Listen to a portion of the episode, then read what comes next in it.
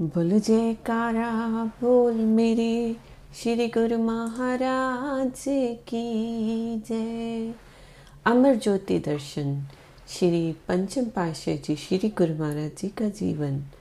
साधु वेश, श्री सतगुरुदेव जी महाराज जी, तृतीय पाशाह जी ने अपने अनन्य शिष्य, श्री पंचम पाशाह जी को निजी मौज अनुसार श्री आनंदपुर में जन्माष्टमी पर्व पर 2 सितंबर सन 1956 भादोबदी रविवार को साधु वेश प्रदान कर इनका शुभ नाम श्री स्वामी दर्शन पूरन आनंद जी रखा।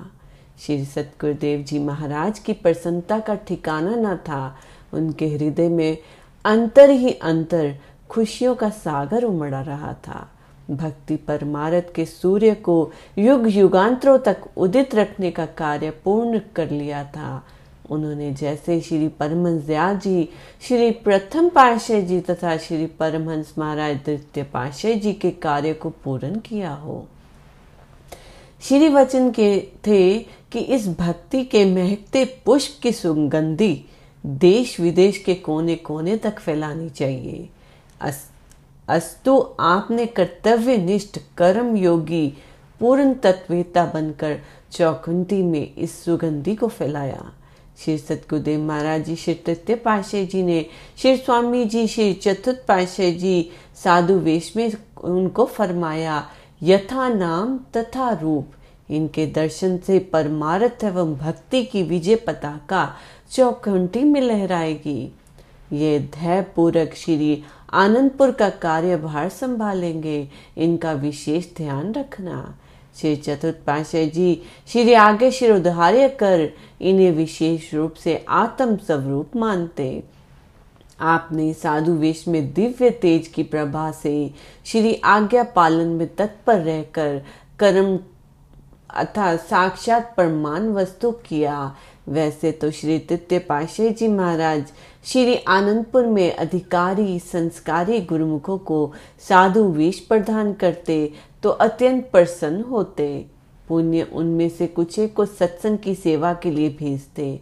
आपको श्री गुरु महाराज जी ने अपनी धुर दरगाही मौज अनुसार श्री आनंदपुर में सेवा कार्य सौंपा। आपने सब तरह की सेवा को अत्यधिक श्रद्धा एवं लगन से पूरा किया। जो जो सेवा आपके जिम्मे लगती, आप उसमें पूर्ण समर्पण भाव से उस सेवा कार्य को करते।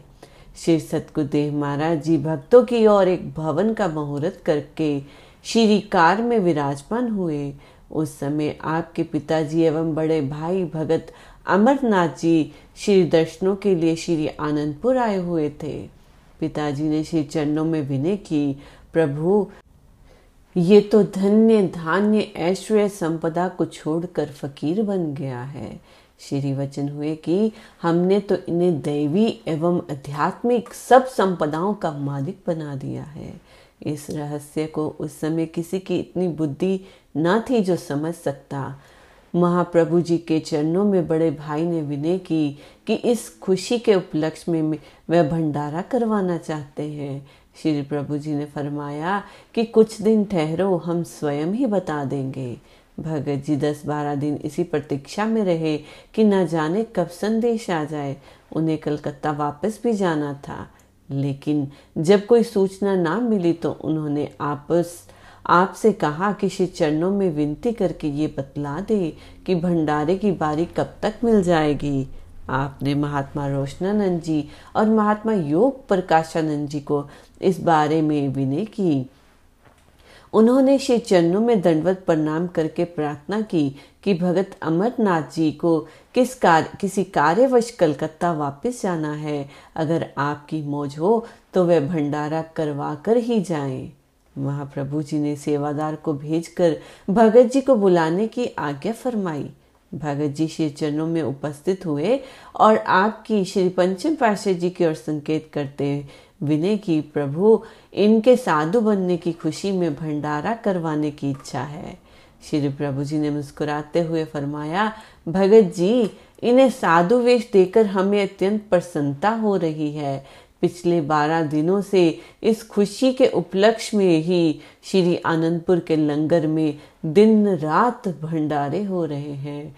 फिर भी आप और भंडारा करवाना चाहते हो? श्री मौज का स्वरूपरे जानकर भगत जी ने अपनी श्रद्धा अनुसार भंडारे की राशि श्री चरणों में भेंट कर दी। श्री सतगुरुदेव जी महाराज जी पंच श्री पंचम पाशे जी की ओर संकेत करते हुए पावन रहस्य में वचनों में फरमाया, इन्होंने तो अनेकों ही भंडारे करवाने हैं और करवाते रहेंगे। ये अकूट भंडार के स्वामी होंगे। अति सौभाग्यशाली जीवों को अपने पूर्वले पुण्य को फल स्वरूप ही ऐसे सुअवसर एवं संयोग मिलते हैं। इस प्रकार भगत जी को अपने आशीर्वचनों से निहाल कर दिया।